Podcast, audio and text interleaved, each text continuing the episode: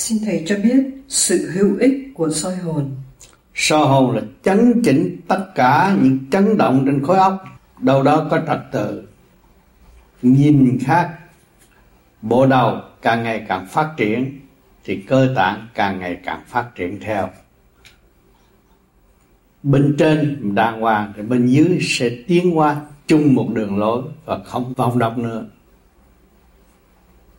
cho nên những người soi hồn một thời gian, rồi bây giờ giận ai rồi tôi muốn trả thù người đó, ghét người đó, vừa soi hồn nó ra cả một chương trình. Từ đầu chí cuối là hậu quả mình lãnh đủ, thôi không có làm chuyện trả thù nữa. Nó là một cơ quan quan trọng và nó sẽ giúp đỡ cho con người khai tâm mở trí và sửa tâm sửa tánh, thay đổi tất cả bên trong sự quyết hận của bộ gan.